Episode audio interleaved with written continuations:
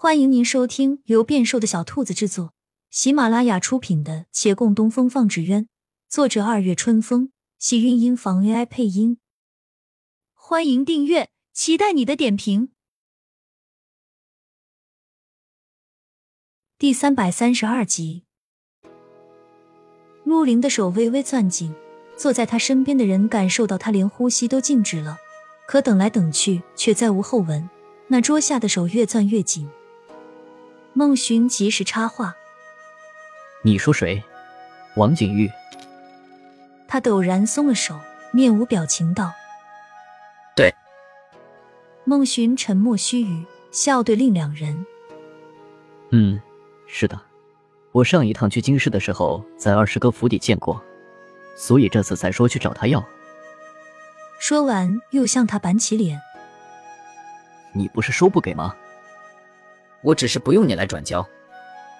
他瞪大眼睛，你完全不能理解这人的逻辑。但东西拿来了，总归是好事。另两人都松了口气。月兰思量片刻，正色道：“夜长梦多，师傅，我们能不能够提前成婚？”洛长青震惊，先下意识的瞥了瞥孟寻，方道：“要多提前。”他到月兰得守丧，月兰到他要等小师叔回来，这婚事再提。两人都心中打鼓，而孟寻斜眼看了一眼陆凌，见他不再有反应，也没有什么表情，好似一尊石像。听月兰一横心道：“把东西还给陈怀院后，就开始办，就这几天，可以吗？”洛长青看着他的脸，点头：“好。”对方松口气，笑起来，轻拉了他的手。两人对望了一会儿，方想起其他事来，扭头向陆林道：“阿林，你既然回来了，可有空多待几天，等我们成婚？”陆林点头，只看着月兰一人：“三五天可以，再长了就不行了。若是能赶上最好，赶不上也是没办法的事。”这话接的丝毫没有迟疑。倒叫孟寻疑惑起来，原以为他成了石像，神思早就离了身体。可大师哥一说完，他就立马回应，看样子是极其留意他们的话的。但他仍然把自己藏在严严实实的面具之下，不肯将自己的心思显露分毫。他暗自摇头，心道：你这样活着累不累啊？玉佩很快还给了陈华渊，当场并有李大人和陈生红作证。陈华渊斯文不在，气急败坏。我要的是玉吗？我要的是人啊！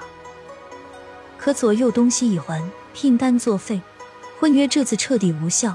他恼怒着将玉佩随手丢给他哥，冲着月兰的背影喊：“器械化生产一定是未来趋势，时间会证明的。你们这些人迂腐陈旧，此时你们不相信，将来有一天必会被淘汰。我不会离开，也不会就此作罢。咱们走着瞧。”月兰淡淡回眸：“我相信的，只是你也不能来抢我的人啊。”长青斋公布了婚事，因为要准备，也快不得，日子就定在五日后。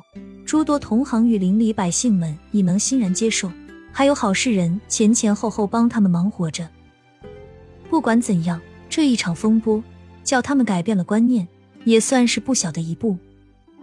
只是每每前进的步伐，总免不了有血肉之躯来铺路，想来又叫人悲切。这几日常青斋不做生意，来来往往有媒人，有街坊，有来找新郎官商议流程，还有拉着新嫁娘聊家常，也有的纯粹来凑一凑热闹的。人多的时候能占一屋子，那里里外外接应客人的活儿被顾掌柜和赵大娘给包干了，反倒是孟寻没什么事情可做。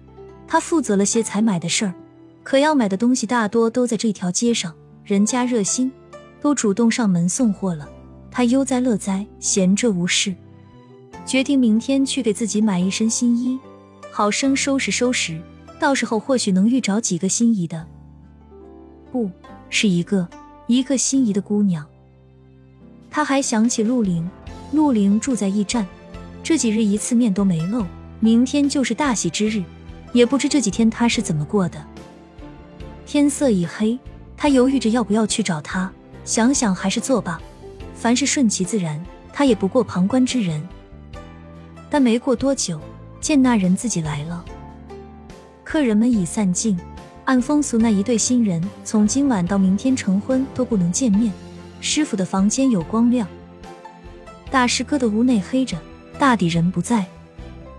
陆林来的时候，孟寻正坐在院子台阶上，回头瞧见那人，他怔了一下，而后用袖子往旁边擦拭了几番，道：“坐吧。这时候上去看师傅，怕是不方便，明儿再说吧。”来人便静静坐下。他本也不打算去看那人，从他回来开始，他就没有看他一眼。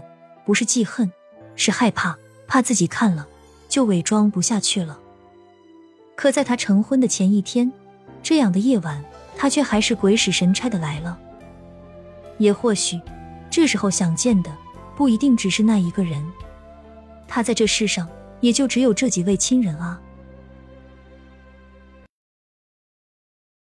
亲亲小耳朵们，本集精彩内容就到这里了，下集更精彩。记得关注、点赞、收藏三连哦，爱你！